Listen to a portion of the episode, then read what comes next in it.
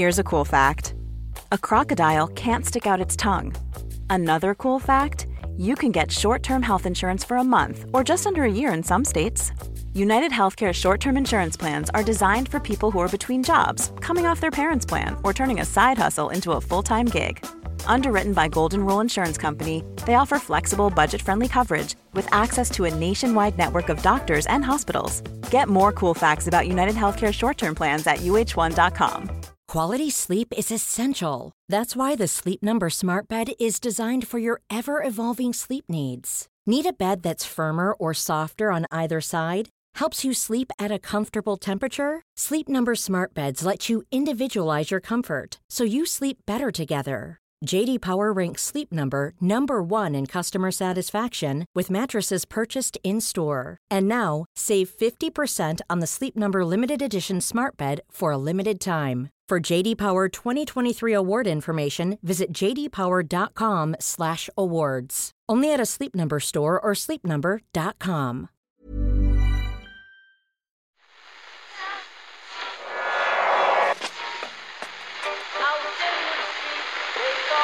Whose phone is that? That's the second time it's gone off. They never go home. They never go home. They never go home. Those those those boys. The second captain's World Service. It is not war and death and famine. It's not that at all. It's the opposite of that. It's to persuade the world outside of that. That's why sport's important. Hi there, everyone. It's Owen here from the Second Captain's podcast. We put out a show today for our World Service members about the issue of violence and harassment towards women, which has been dominating the national conversation for the last week. It's obviously an incredibly broad subject, but I thought our two guests, Sinead O'Carroll and Louise Crowley, were really, really good at getting into specifics on this, particularly around the types of action men can take if we want to help make our society a safer place for women. It's the sort of stuff that should really be heard by as many people as possible, so that's why we're making today's episode available to all of you now. Thanks as always to our members who make it possible to have this kind of conversation in the first place. Here's the episode as it went out on the World Service this morning. And I said, I want to win the league, but I want to win it better. You can understand that, can't you? Yes. Good lad. So he's almost like having a second captain in the team. Second captain, first captain, whatever. It's been almost a week now since the news came through that a young woman was murdered while out for a run after finishing up her teaching job for the day in Tullamore. That time has been filled with tributes to Ashling Murphy, whose funeral took place on Tuesday, vigils held around the country in her memory, and more broadly, a sort of national reckoning with how we as a society view the harassment of women and violence towards women. That's a conversation we're going to get into on today's Second Captain's podcast. Hi, Murph. Hey, Owen, how's it going? Hi, Ken. How you getting on? Oh, and how are you? Our guests on this one are Sinead O'Carroll, who needs no introduction to any of you World Service members, but I'll give her one anyway. She's the editor of thejournal.ie, and Professor Louise Crowley from the School of Law in UCC. Louise is very interesting. She's developed a bystander intervention program which aims to teach students how to step in when they see or hear about behaviour that threatens women or girls. She brought this into UCC. It's been made available nationwide uh, recently, and she's now moving it into secondary schools as well. So I'm hoping we can move the chat on a little by focusing on specific ways this moment in time can be seized. I think there is a general sense now that something needs to change, but and something needs to come from what's happened. But I've heard it said in a lot of places this is a seminal moment, a watershed moment, you know, all those phrases. And we're not actually going to know that for certain until we see what meaningful change comes out of it. That's a longer term issue. What we can say at this point, though, is I think it's the first time a lot of us, and by us I mean a lot of men, have grasped the full scale of what women go through routinely when they're just going about their normal lives. I was listening to Liveline one of the days last week, and what struck me most, most wasn't that every woman who called up had a story, which obviously they did if they were calling in. It was that a lot of them had multiple stories of harassment, intimidation, verbal or physical abuse. It was literally, you know, what one do you want me to choose here? This has been happening my whole life, you know, and I don't. I don't want this to sound like I never realized, or you men never realized that other men acted violently or threateningly towards women. It's just the routine nature of the harassment for a lot of women. And I think the way that even the most low level acts or comments can also do a lot of damage. That that is something that's clear in my head after the last week, anyway. Yeah, and I think that there's certainly something that I've been guilty of is kind of an unconscious minimizing, you know, of my wife cycles into town and a taxi driver or a driver rolls down the window and shouts something at her and she's maybe more upset than than I think she should be, and then Mhm. you realize that you know she's not shocked by it. You know she's she's been she's waiting for that nearly for that to happen. And I think that that's like that is something that I know myself in my own life that uh, is something I've learned over the last week is that you know we might perceive them as microaggressions or whatever, but when you've you've been dealing with, with it for your whole life, it's just it's just something completely different. It's also worth acknowledging here that there are men out there who I think have their backs up about this as well, Ken, it's fair to say. Yeah, I mean, you know, you could see there was the the not all men thing was was trending. Although when you looked at it, you could see that from what I could see, the vast majority of not all men was people complaining about people supposedly saying not all men. Although I do think that there's also, you know, you get sort of deleted tweets. People say stuff to provoke reaction and then take it down. But it did seem as though most of it, the fact that it was trending, had to do with people saying, "I can't believe this is trending." You know, to to some extent.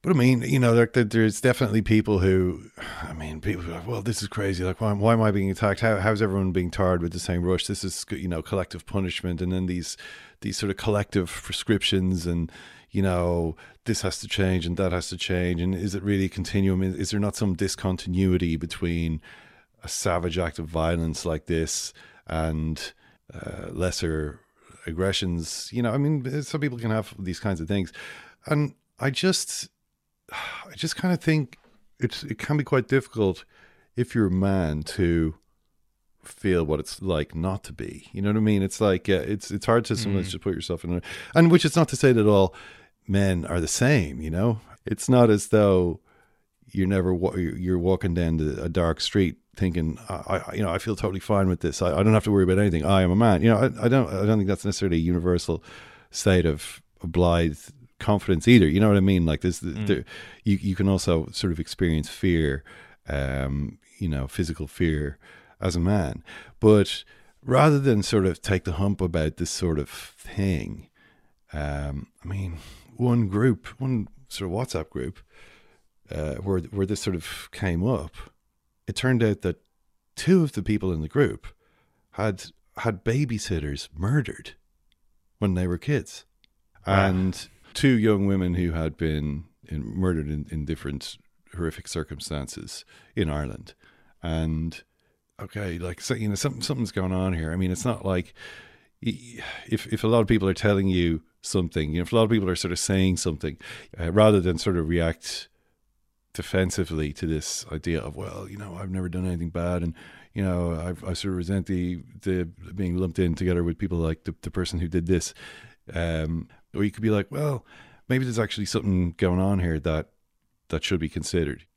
All right, well, listen, whatever preconceptions you may or may not be carrying into this conversation, hopefully you'll get something out of what you're about to hear from Sinead and Louise. Here you go. Fair to say anybody could have managed those guys? No, of course not.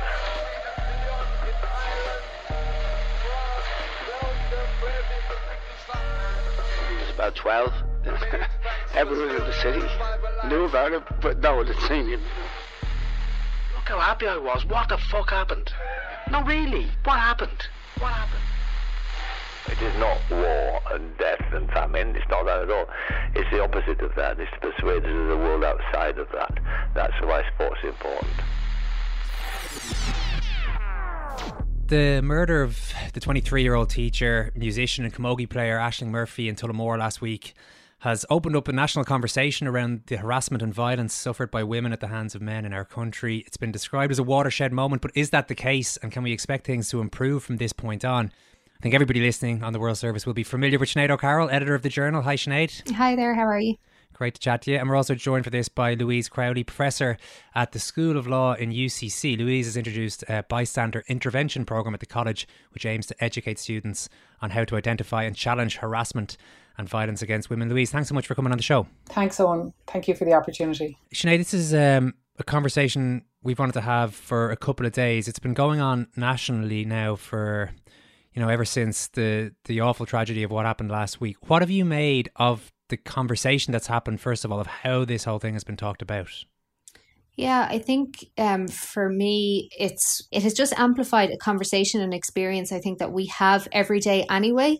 Um, what's different, I think, for women now is that partic- the participants in the conversation are different. You know, you have the Taoiseach on the Late Late, you have um, newspaper editors, you've broadcasters like the Second Captains, you have um, a wider variety of men involved in the conversation because I think it, there have always been men involved in this conversation when we discuss our safety or our fears or the ways in which we would like our lives to improve because that's why we talk about feminism that's why we talk about equality that's why Louise has set up the the things that she has set up in colleges. Um, but we don't often have the listenership that we would want in that. And I think this week we got that listen- listenership and I think the tragedy on top of the tragedy is that this is what it took. Um, and I know there'll be other families around the country thinking, why didn't this happen when my daughter died? Why didn't this happen when, you know, my sister died? So I think there's there's just tragedy upon tragedy here, and I think that is why there's a bit of optimism around this being a watershed moment because the volume is so loud, the feelings are so visceral, um, that it would be very hard to not see the next phases of the conversation that we need to have through the prism of this death, through the prism of, of this anger and and deep, deep, deep hurt. Well, why is it happening now then? Do you think, and if I, can, if I can personalize it to a certain extent, it's not a ranking system here, but did this murder, did what happened to Ashling impact you in a more visceral way that, than other tragedies over the years? Um, I think there has to be a bit of our own acknowledgement of our biases or what we see as relatable. So we're quite a homogenous society. We have traditionally been a homogenous society, and so I, I do think we should acknowledge that there have been other violent deaths of women, um, maybe who are not white that maybe we should have had this response to and we didn't. Um, or who weren't as young or the thing that has struck me is that many women who i have you know edited court copy for who have died at the hands of their partners or ex-partners um, and that violence we we see as something maybe that if if your relationship isn't like that then you don't see that as something that could possibly happen to you. So that fear isn't there. So we don't get that visceral reaction to it or we don't see it as relatable. Um actually interestingly just to personalize it a bit when i got the alert i'm on maternity leave some of your listeners will know from from the last day. So i've a, a seven week old. um, so I haven't been fully engaged in the news over the last seven weeks. Um, but when I got the news alert on my phone that uh, a woman's body had been found at the canal, I texted my deputy editor and I had said, like, my first instinct was, I wonder, was she running? Because if you hear of a young woman dying at a canal, I, I just thought that that's where that's where we run. you know, you run down paths like that, um, and so that's what that became so relatable. Um, I think one of the things about the running aspect of it is, and you guys did the podcast last week about the Ahmaud yeah. Arbery case, and one of the things that Mitchell said at the time was that um, black people in in America don't have that freedom of movement.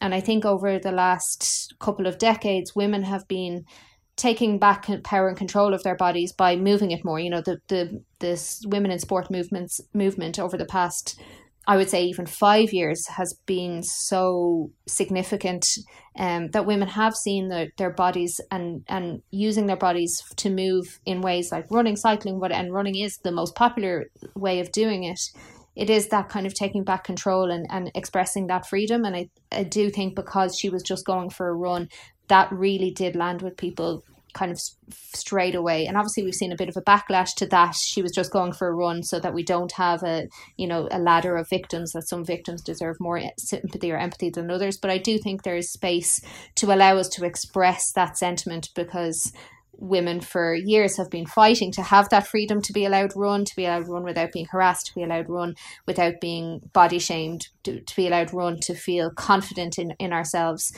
Um, so I do think there is room for that sentiment while not forgetting um, or not allowing a hierarchy of victims to, to come forward.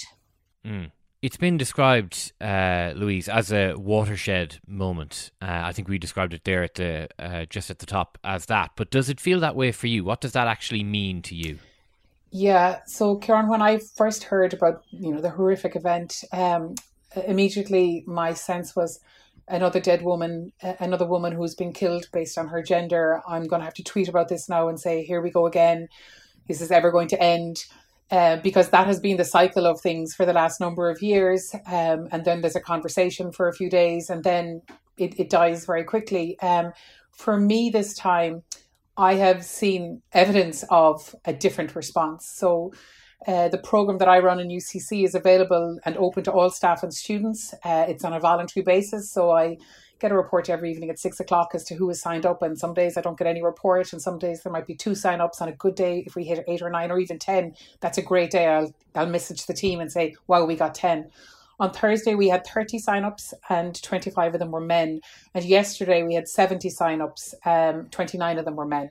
And those aren't huge figures in the greater scheme of things, but for my program, based on it was launched at the first week of January in 2019, I've never seen that reaction. I've never seen that number of men.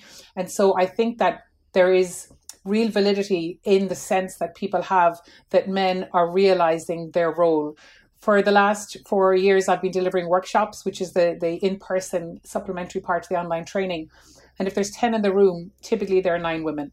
That would be very common. Maybe two men on a good day, uh, because this is a woman's experience, and th- these are issues that women want to address and they want to understand better. But we know so so well that the solution can't be also up to women. And I have been giving lectures and conferences on the broader issue of domestic and intimate partner abuse for years. And too often the room is full almost by women. The speakers are almost all almost almost women.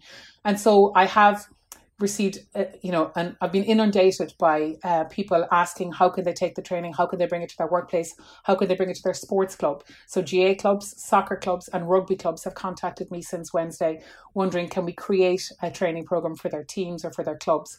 So I've never seen this response on the ground. So I want people to know that it's not just words; that this is I sense there's something happening, but as important as that is, it's equally important that we grasp that momentum because we can't presume that those conversations and those requests will keep coming.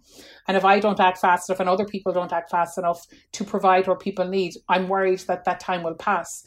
So we do need to sustain the conversations, but we also need people to know that you can do something about it. I did get the sense that there was a, a, a, a, bit of a this is horrific i want to do something but what can I do? And I think that's a question that we really need to focus on and we need to have answers and we need to have ready answers for people who want to take the time, who recognize now, finally, that they have a role to play. They may not believe they engage in behavior and they very well may not engage in behavior. The majority of people are very respectful and understand what respectful interactions and relationships are. But they can often be witnesses to or in the company of those who may express um, unwanted opinions or act in a lewd or unacceptable way or in much uh, worse ways as well. And we need to enable all of those people to have those conversations, to have that sense of personal responsibility for the type of society that we are growing up in, that our children are growing up in, the type of society that we're living in, and the experience of women. And I know from delivering this teaching in person to university students in UCC that when the male students hear their classmates, their female classmates, talking about going out on a Saturday night and the different measures that they take going out, their experiences in the nightclub, the fact that they're typically groped, they expect it to happen, and then the whole trauma of getting home safely. I have seen jaws drop in the classroom, young 18, 19 year old males who are, their eyes are opened. But very quickly, I see them standing up in solidarity, becoming allies for these women who they know, but they just didn't understand the experience. So I think that if we have an awakening, and I think it's happening, awakening amongst men and boys as to what it's like to be a woman or a girl uh, in society and the ways in which they can continue to act well, but to support women to be more aware. Awareness is so important. Be aware of what is happening around you and to those around you. And then to have that sense of responsibility. And of course, finally, to know how to act and when to act. What exactly then is, and that's amazing. That's really interesting to hear. That's a, that's the first time I've heard of sort of on the ground evidence that that there is a shift that these people are turning up and more men are turning up to um, your program. What do you attempt to to teach in that? Can you just in a nutshell tell us what that's about? Yeah, so briefly, um, the program was transitioned to online in 2019 after two years of in person pilots, simply so we could upscale. So we reached 600 students in the first two years in person. And then by upscaling it to, to online, it became available immediately to our 22,000 students and our 2,000 staff. So on the online platform, participants take four modules. It's self directed and it takes about two hours online. So whilst it is self directed um, and taken individually, we have built in platforms, uh, discussion boards where you can leave your anonymous views on behavior. So understanding what unacceptable behavior looks like. So what we're trying to do there is, I suppose, in the times we live in, sexualized misconduct has become so normalized in so many ways that and I hear from the students that they they kind of expect it and it is to an extent that if you don't recognize it as problematic, you're never going to make an intervention. So we're kind of reawakening them, or maybe letting them know for the first time that it's not okay if somebody sends you a piece of the, a picture of their penis to your phone that you haven't requested, and voila, there it is in front of you. That's sexual harassment. Or if you're in a nightclub and somebody gropes you, that's sexual assault.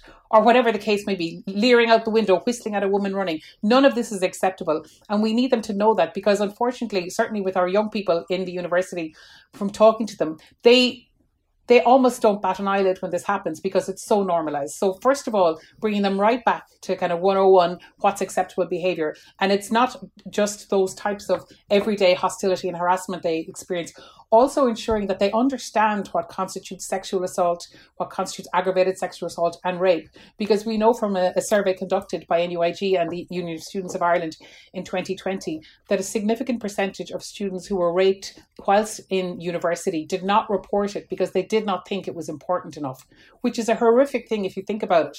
That they did not think that they, when they were violated um, sexually and raped, that they didn't think it was worthy of reporting. Now, there's a lot of complex issues around that. But the first is that I think that it's about understanding what these different acts are and how unacceptable they are, both in terms of social acceptability, but also legally, that they are criminal offences. So making sure that participants can recognise unacceptable behaviour. We address things like intervention inhibition, everybody is a bit reluctant to intervene, whether it's a stranger intervention or your friend.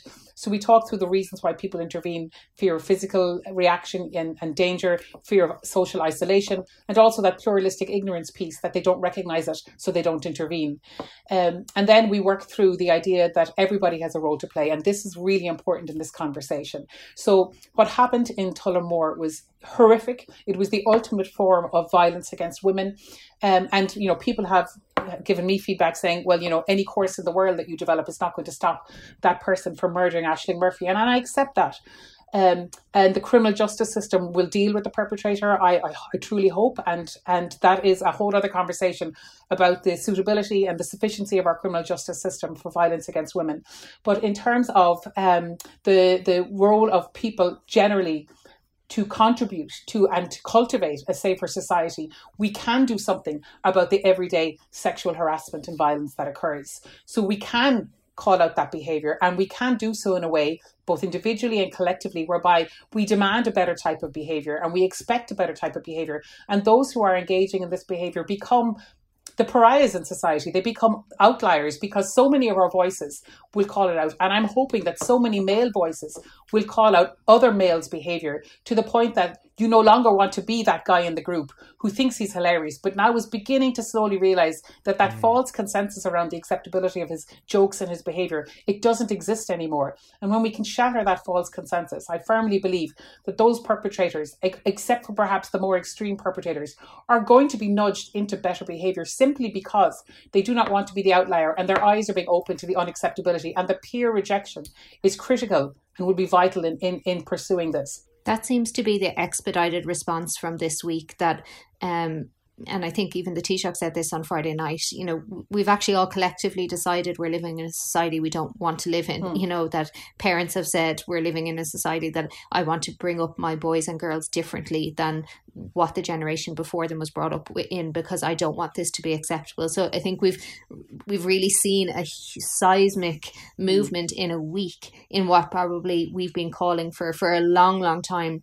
We needed we needed a mass movement around it to actually make make it, I guess, get that understanding. I think there's a, a, a, much greater understanding now of that spectrum of, you know, women aren't fearful, women don't necessarily think that we're going to be murdered every time we walk out the door but there's a spectrum of fear because of the spectrum of behavior. So you you are you you can be afraid of that absolute worst moment because of all the incremental things that happen uh, and i think there's a, a much greater understanding now but we just can't let it die down. Like we can't let it go away. Like this you know in a in a few months time if we're talking about how our local politicians are being elected next time out, whenever they are, it's in a couple of years, and we're talking about gender quotas. Will a lot of the, the, the men who are saying, you know, the right things this week, will then they be against gender quotas because they don't realize it's all part of the same conversation? It's all part of how women are represented, how we push towards equality, how we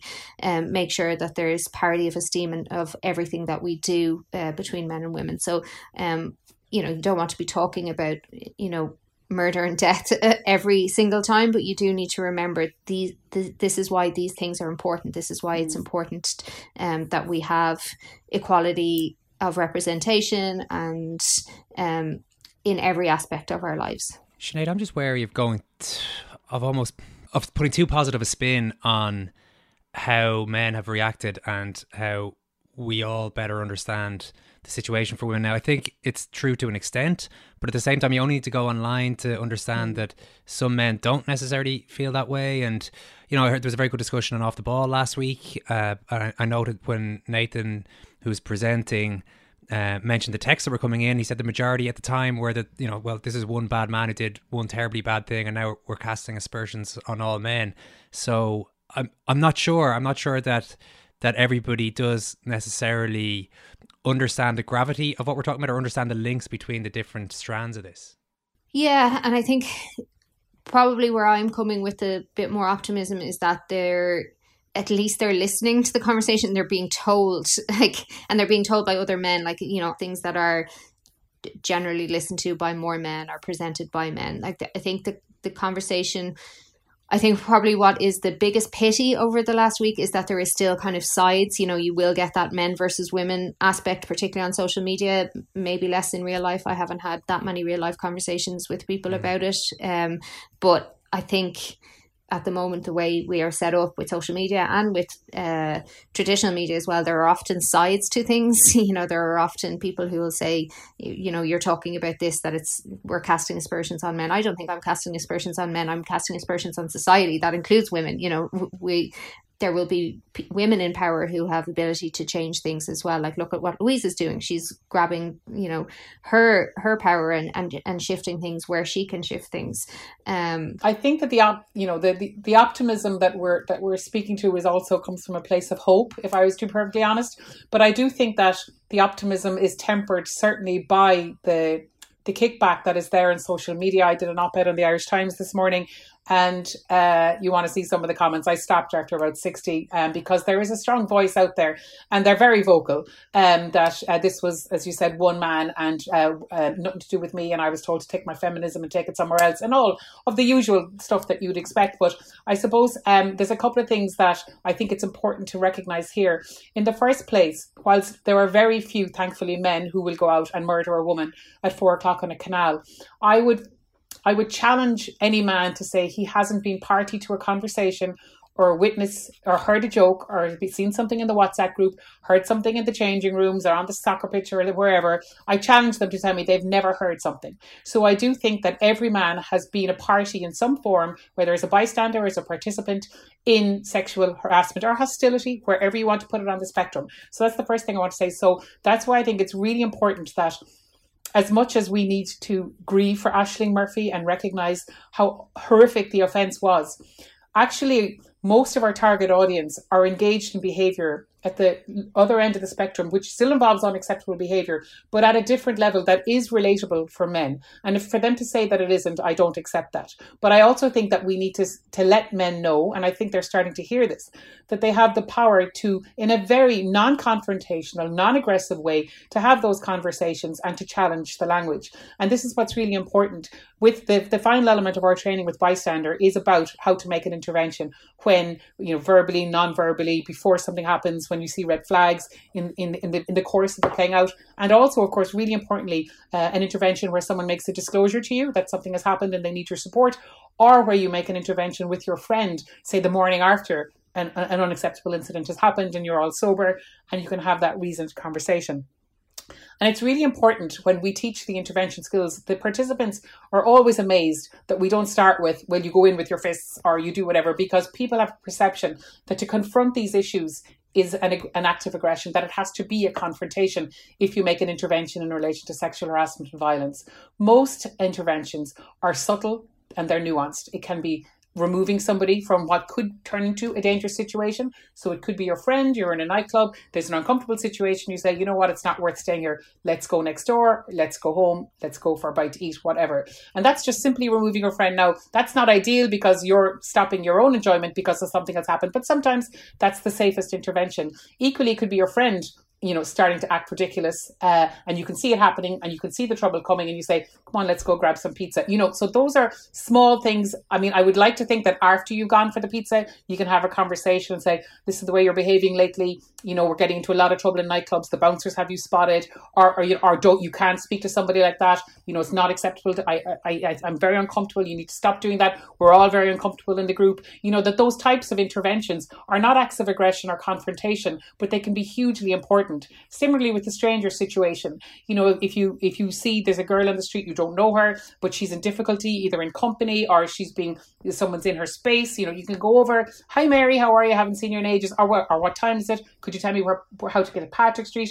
You know, these types of subtle interventions can be hugely effective and can just literally stop something from carrying on. And it might seem like very little to you making the intervention, but it could prevent a significant trauma. You don't know for sure, but certainly there, there's, there's obviously a fear. Yeah, there's a couple of fears there, Louise, I think, yeah. for men, right? One of them is just the awkwardness of the interactions around uh, with people you know, you know, or people you might be on a WhatsApp group with, or it might be an extended WhatsApp group where they're not your close friends and you see something. And I appreciate it's just something we have to get over, I guess. We just have to call it out. You know, my own, I'm not particularly confrontational. I think my own natural inclination would be to ignore that, not engage with that WhatsApp group for a long time, and yeah. you know maybe then come I back to it at, at, at, a safer time for me. I know, I know that's not great. The other one is just uh, in the in the real world um, examples there you give. There's the, the fear of being physically assaulted as a man as well uh, that that we need to recognize in a mm-hmm. situation mm-hmm. like that, and that'd be something that would be crossing my mind if and when I saw something like that. Well, so what we talk about in our workshops about those two issues that you two examples you've given, I mean, there is one central answer to that, and that is the word allies. So if there is a, a big group of WhatsApp and you know some fellas saying whatever he's saying or whatever he's been doing. In my, my sense, there would be to speak to one of your friends in the group and say, you know, did you see what Johnny is saying? And I'm very uncomfortable with this. And, you know, it can be a case of a group of you coming together and maybe having a chat with him as a group rather than individually or whatever strategy you might have. And also in relation to, and this is very important because I'm not telling anybody to go out and be a vigilante or be a hero in a situation where they might put themselves in danger. You know, at the start of every one of our modules, both online and in person, the first message is the golden rule is that you make a safe intervention. And if an intervention mm-hmm. isn't safe, well, then it's not an intervention you should make. And so if I was in a nightclub um, and I thought there was a gang of guys causing trouble and it's just little old me and I'm not physically able to deal with a physical confrontation, well, then I go get the bouncer or I go get the barman. Or if I'm out in the street, I see if I can find a guard. If I'm in a university, I find my lecturer, I find somebody. So the safest intervention may in fact be finding someone else to make the intervention or making them aware of the situation. There is no rule book here. It is about being safe, but it is also being aware of your capacity to do something and to do the safest thing. And I suppose in the course of our, it's hard to cover it here, but in the course of our training, we not only go through different timings and forms of interventions, but we also have an in-person workshop where we go through fictional scenarios, but based on, you know, people's real life experience and what in the scenario do you find problematic? So identifying the troublesome behavior behavior and then what would you do about it? One really good example is you are you're on a bus and there's a group of lads they're obviously some kind of a sports team are on the back of the bus they've obviously have drink taken they're all singing and leering and yelling and everything and there's another woman on the bus and they start calling out to her and they say oh you're a fine bit of stuff come up here to us love and all of that and you know you're another woman or a man on the bus what do you do and it gives rise to incredible conversations, which in itself is really valuable because you have that peer learning amongst our participants. And some people say, um, oh, I would go up to the bus driver. Other people say, oh, I would go down and tell him to cop on. And I say, really? All by yourself? You know, just teasing out what would happen. And then someone always says, which I love, is I would go and I would sit next to the woman.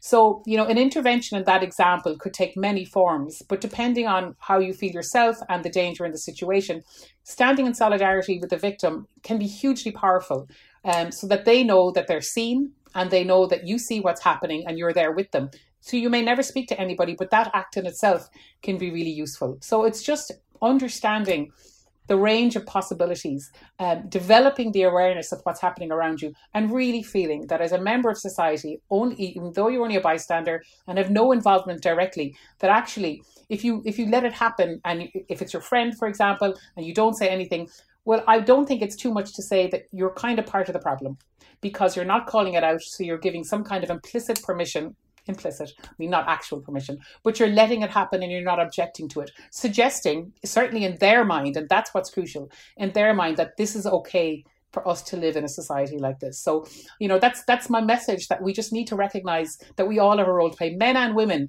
Um, we all have a role to play. We all witness things. Um, and and can be successful pro social bystanders. Yeah, and you know, I've, I, I've been thinking a bit about just that idea of the instinctive reaction of many men is this isn't you know you can't say that, that this is on the the same spectrum as um uh, as a woman getting murdered in broad daylight or whatever. And as a result kind of having their back up you know even going into conversations like this you know?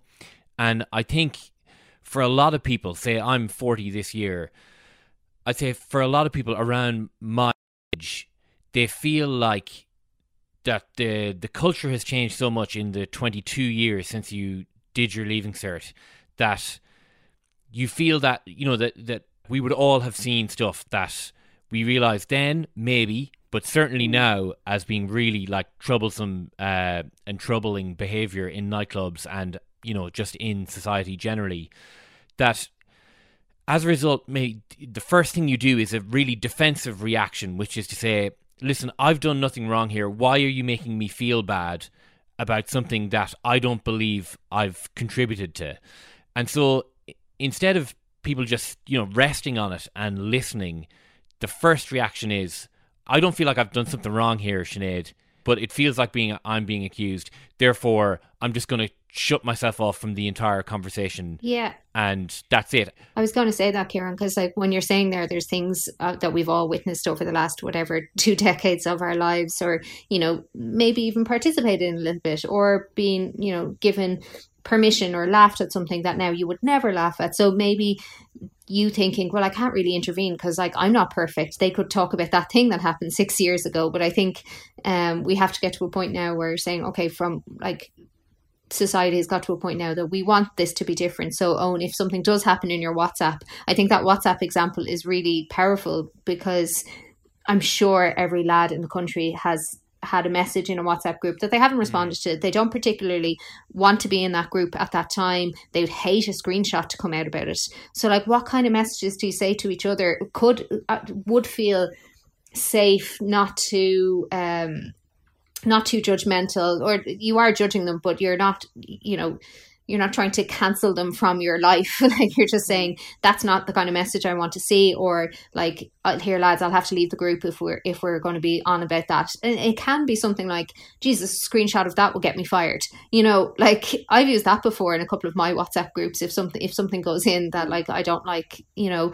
So is there a way that we can come up with some of these kind of uh, messages to each other. Yeah, and Louise's idea there, like I've found, uh, say in WhatsApps like that, uh, WhatsApp groups like that, that I'm sitting here thinking that's completely inappropriate, and then there's also an excellent chance that there's ninety percent of the group thinking the exact same thing, and yet no one says anything, and so yeah, therefore so, you're yeah. you're dealing with one person saying a message, maybe two other people agreeing with it, and twenty people thinking this is awful, and yet and nobody says, nobody anything, says anything, and then it yeah. repeats and then it repeats again and then those attitudes can come into the real world so one of the things that i was thinking about before coming on today is like you know, I can understand, and Justine McCarthy wrote about this at the weekend as well. I can understand that some men probably do feel a bit exasperated, but like being like so maybe not quite defensive. Maybe they are just really good do really good things in their lives don't feel like that they can do any more. But maybe look at some of the real world things that they're um, involved in. So my example is sport because you know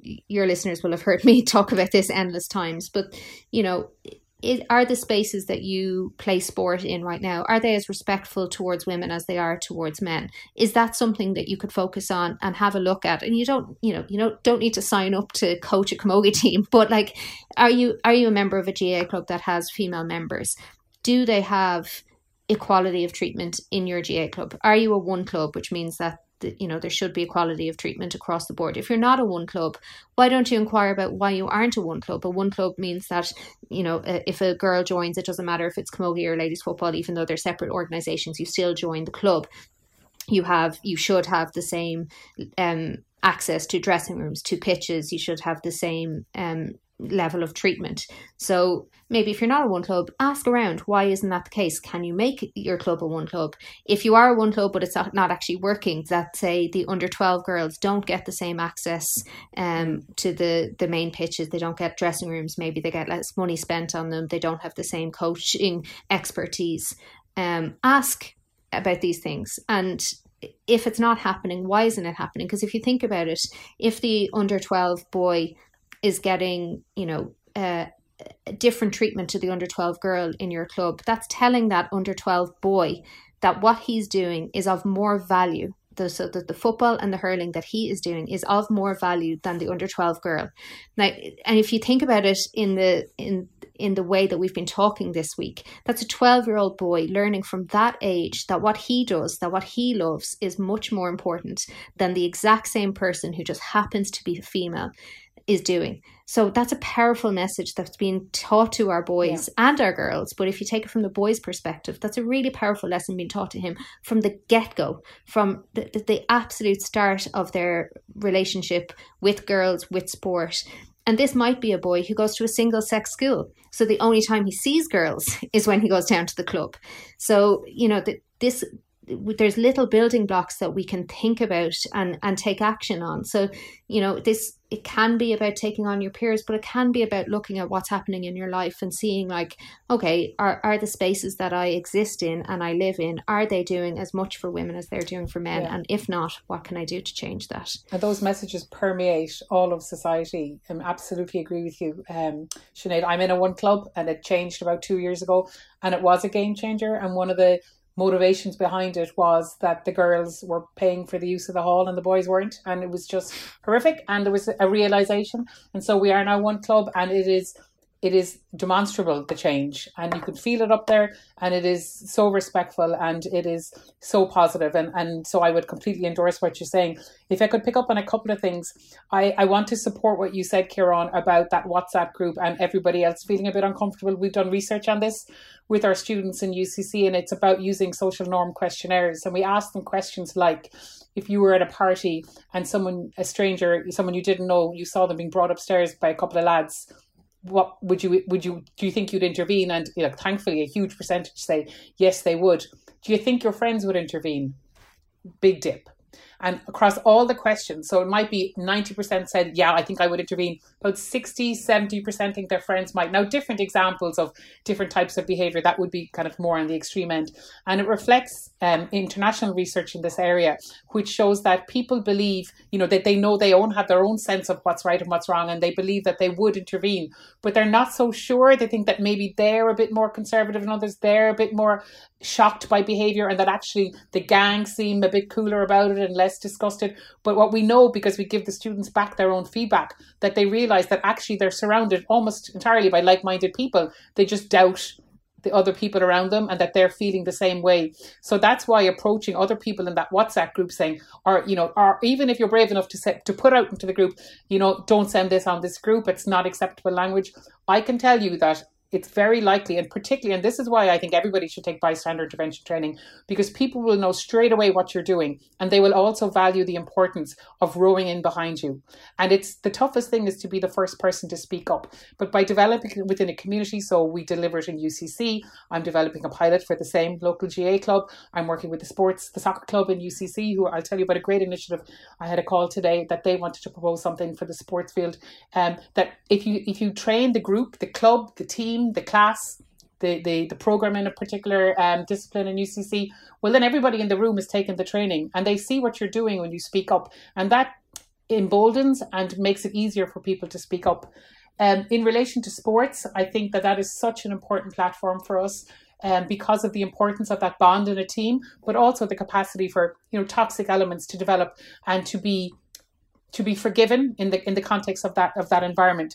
I had a call today from the, the head of the soccer club, uh, soccer team in UCC, and he asked me would it be possible to get their bibs uh, um, personalized with bystander messages, one message, a different message on thirty different bibs, and that every week of training they would wear a different bib and they would carry the message for the training session, and that the language and the recognition of the issues and the importance of respect and speaking out and supporting and being an ally would be visible visible on the pitch for all of the players which i thought was such a simple but brilliant idea because I think we need to come at this from lots of angles and we need to give people the opportunity to voice their concern, to also have the language to know how to speak up and how to intervene, and also know that this is a shared conversation. So we need to be imaginative and we need to bring give people the opportunity to get the learning and to enable themselves to have the skills and also to have that that desire to be a part of the difference. So to speak to all of those men who quite rightly may say, I, I have never attacked a woman. I like to think I treat women with respect.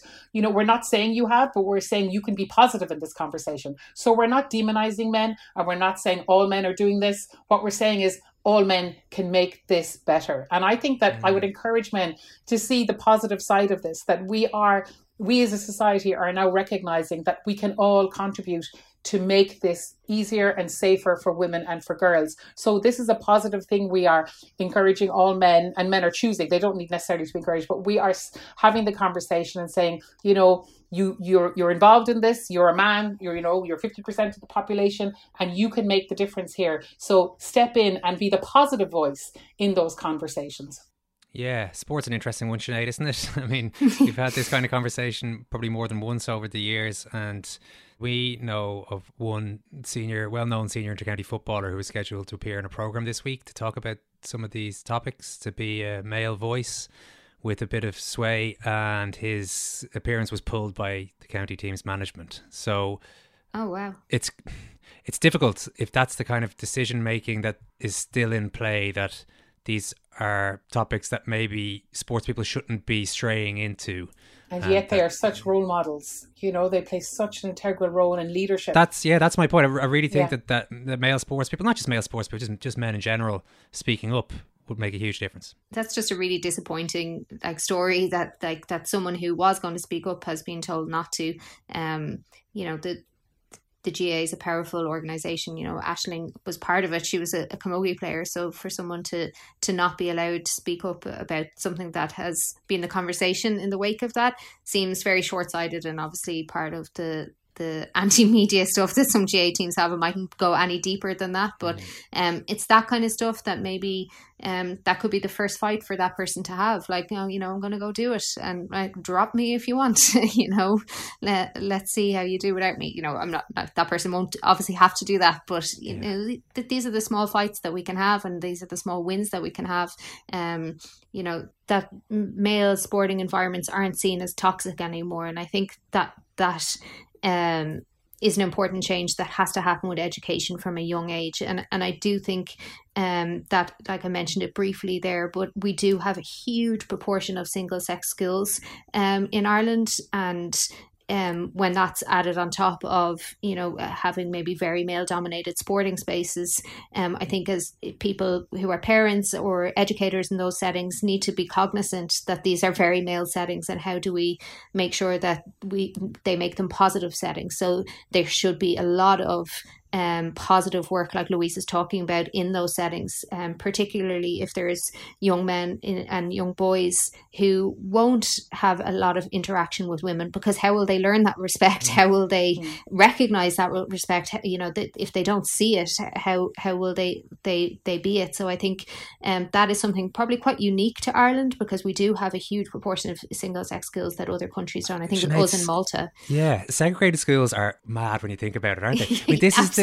this is the absolutely prime time for boys and girls to work out how to not even to work out, just to naturally do it, so that they don't have to be having as many programs when they're 19, 20 to figure it out. It's all there for you exactly, if you, if you put it together at a younger at a younger sort of age. Mm. like it it strikes me as being bizarre that that you're doing it at, at third level and getting like so many you know dropped jaws uh, at what uh, at what you say when you know we obviously have we have Richie Sadlier on the show quite a bit and he's a module that he wants to get onto the, the second level curriculum as well, um, and more than just an occasional Yeah. kind of eight week in transition year kind of thing, but an actual thing that's a, like a fundamental part of the entire secondary school curriculum. But I mean, it seems to me that you know, as a society, the first thing we have to wrestle with here is the fact that single sex schools are, you know, they're they're just a completely outmoded uh, idea in the 21st century. Yeah, I completely agree. Um, I'm developing a pilot of the bystander program for second level schools at the moment, and I'm dealing with all male schools, all female schools, and mixed gender schools, and bringing it into the single gender schools, particularly the male schools. It's challenging because I have to make it work in a way that they can hear the female experience without them feeling that I'm lecturing to them about hmm. what they shouldn't be doing. Now, the joy of the bystander approach, of course, is that I'm not going in telling people how to behave. I'm telling people how to, I'm, I'm encouraging people to respond to unacceptable behavior. So in the teaching, the unacceptable behavior is happening, uh, you know, somewhere, and they're they're learning to be the person to step in, to recognize it, and to make the world a better place. So it, it's it's easier to deliver because there's less resistance because you're not highlighting the perpetrator or, or the survivor. In fact, even though we know statistically, even at second level, both will be in the classroom. But it is a way of delivering the learning in that non-direct way, and it's very useful. But it is a challenge. So when we deliver the classes in UCC, certainly in person in the early pilots, it was always deliberately balanced mixed gender and even talking to the soccer club today you know the plan is is that once they've taken the online training we will have a male and female soccer club coming together for the workshop piece and we will split them up so that when they work in teams on scenarios they will hear the different voices and the different experiences and so just as Sinead said that having just boys in a school or girls in a school they simply aren't aware of the experience of the others and also the interaction. And then where are they learning how to interact from? That's the other challenge.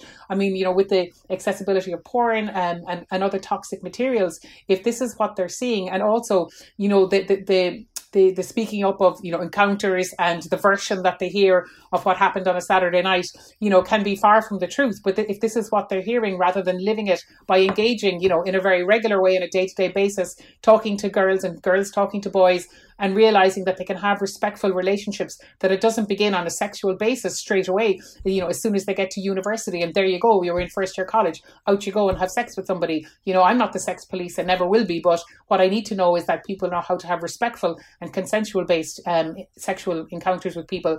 And the problem is, is that when i meet the first year students in ucc it's too late for some of them. I, I have had students come to me who've taken the training you know, one particular story will always stay with me. Um, a, a girl who took the training with me in person, and after the fourth module, she emailed me late at night and said, "Dear Louise, I hope you don't mind me emailing you, but I had to because after the class today, I realised now that at my Deb six months ago, it wasn't my fault, and I was raped." And she had lived with that for six months, had told no one, came home and hid her bloody dress, and uh, lived with it silently for six months. And when she, I, we met the next day in person, and I got counselling for her. And every now and again, I bump into her. One time, I bumped into her in a shop. She was working there, and she said it changed her life because I remember a couple of months after we first spoke, she came into my office and said, "I wanted you to know that last night I told my mum and my two best friends." And you know, so this kind of education it goes beyond teaching people to be pro-social bystanders. It speaks to the fundamental lack of knowledge and education and understanding that young people, but can I also say people right through the, the, the whole, all the way, all through um, society, either have misconceptions or simply are ignorant of fundamental facts of uh, consent um, and their rights and um, criminal acts of sexual harassment and violence goes back to my original point.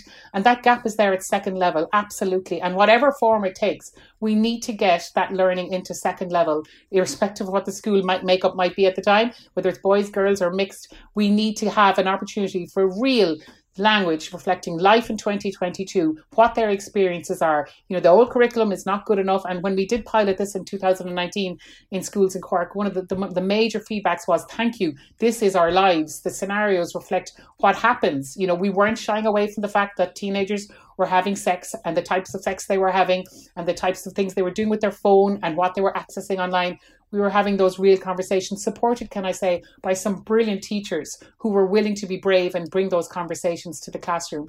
And that's what we need, but those teachers need to be supported. And I'm, so I'm working on a pilot in that. Um, and I have to say, since Wednesday, and my work being made more um, high profile on Twitter and other social media platforms, I am inundated from schools across the country. That's great. Can you please bring this to our school? Our students need this. We, I got an email today. Could we start it as soon as possible? We want to have these conversations, but we need the support and we need the information.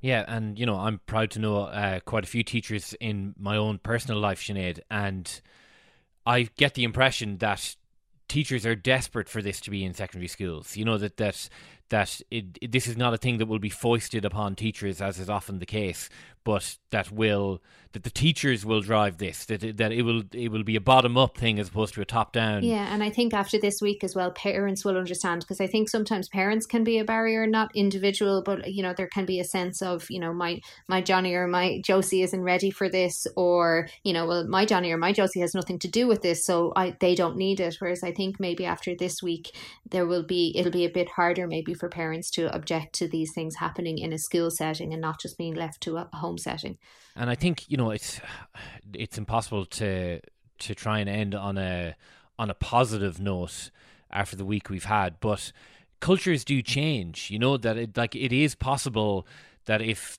that you know we've seen it happen with with with drink driving with smoking in pubs. I mean you know this is a more entrenched problem than either of those. And and, but, and also things that were unacceptable 10 or were acceptable 10 years ago are now unacceptable. So we we will see change.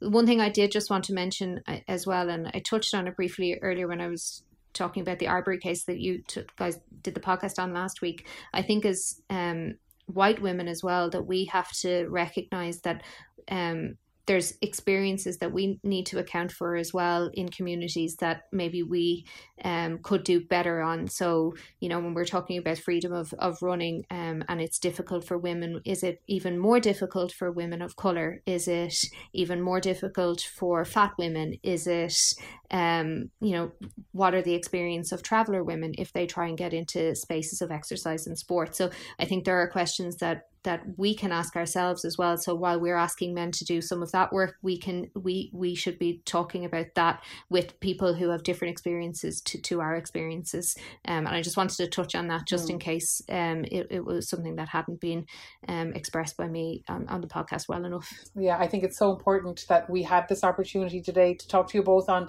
second captains because um, I, I don't want the message to be in any way threatening or um, aggressive or accusatory. The message ultimately is, you know, we can make this happen. We can make the cultural change. There is a will. I really believe there's an appetite for change, and it's just everybody heading in the same direction, wanting a better society, and knowing that to make that happen, we all have a role to play. Listen, Professor Louise Crowley, thanks so much for chatting to us today. Uh, it's great to hear there's so much interest from the students and also from schools and clubs, uh, and that a lot of people are. It, it, seems interacting with your course in a in a new way. So that's great. Don't break down our website now. Don't crash the yeah, website. exactly. And, but get in and touch. Sinead, congrats. Hoping you, hoping you arrival. Most importantly, is settling in, in nicely. So thanks so much for talking to us. Thank you. Thanks a million. That was great. So he's almost like having a second captain in the team. Second cap, first cap, and whatever.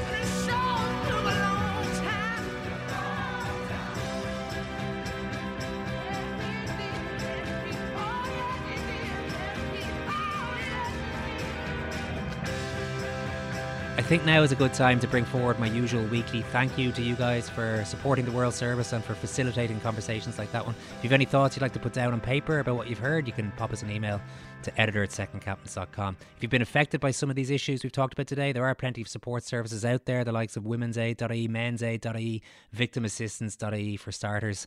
Uh, the latest news on the Garda investigation is that a man in his 30s has been arrested on suspicion of the murder of Ashling Murphy and is being held at Tullamore Garda Station. And that's the latest at time of recording. once again, we'd like to offer our condolences to everyone who knew Ashling, friends, family, and everybody in her life. Thanks for listening to today's show. Thanks, Murph. Thanks, Ken. Thank Thanks, you. Owen. Owen. Thanks, Ken. Thank you, Kieran. Take care. We'll talk tomorrow.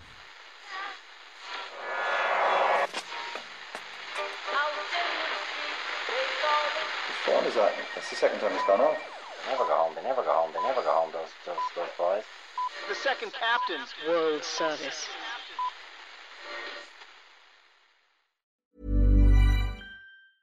Mom deserves the best, and there's no better place to shop for Mother's Day than Whole Foods Market. They're your destination for unbeatable savings, from premium gifts to show-stopping flowers and irresistible desserts. Start by saving 33% with Prime on all body care and candles. Then get a 15-stem bunch of tulips for just $9.99 each with Prime. Round out Mom's menu with festive rosé, irresistible berry chantilly cake, and more special treats. Come celebrate Mother's Day at Whole Foods Market.